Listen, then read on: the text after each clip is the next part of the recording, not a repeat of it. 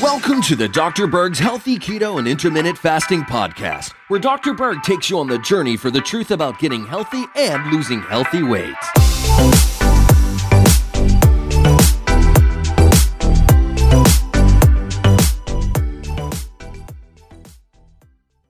You know, I've talked a lot about grains blocking zinc because of the anti-nutrient phytic acid. But did you know that nuts also have phytic acid? And actually has quite a bit. Uh, of course, most people consume more grains than they do nuts. But the anti-nutrient phytic acid has the ability to bind with zinc and block it from being absorbed in our bodies. It binds with iron, phosphorus, magnesium, calcium, chromium, copper, and manganese. So if you're consuming a lot of phytic acid, you can end up being deficient. Also, phytic acid inhibits certain enzymes that help you digest protein, like pepsin and trypsin. Also, a starch enzyme called amylase. So these things are blocked. Now, let's say, for example, we had one hundred grams of nuts. Brazil nuts take the lead with the most phytic acid. It has one thousand seven hundred nineteen milligrams of phytic acid. Then almonds with fourteen hundred milligrams.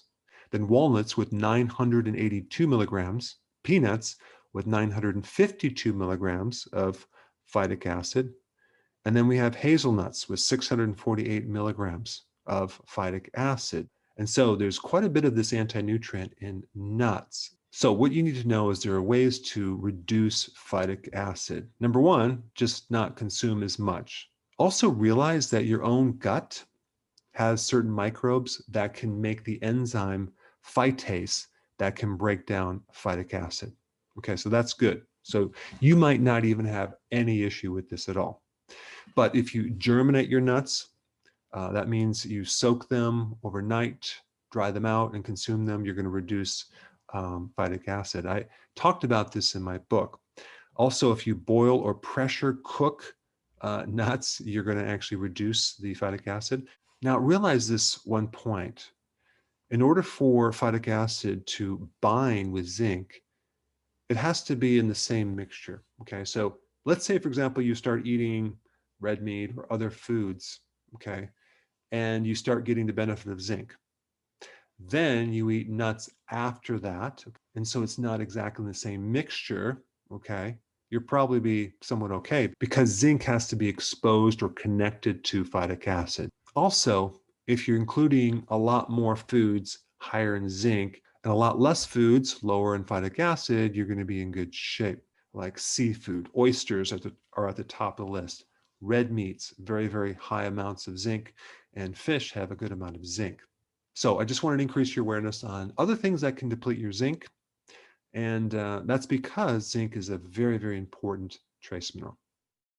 Hey, before you go real quick, I have a course entitled How to Bulletproof Your Immune System. It's a free course. I want you to take it. And here's why. Here's you. Here is your environment. Everyone is focused on this over here, avoiding your environment. But what about here? What about strengthening your immune system? That's what's missing. This course will show you how to bulletproof yourself. And so you can tolerate and resist your environment much better by strengthening your own immune system. I put a link down in the description right down below. Check it out and get signed up today. Hey guys, I just want to let you know I have my new keto course just came out. It's a mini course. It covers all the basics and how to do it correctly.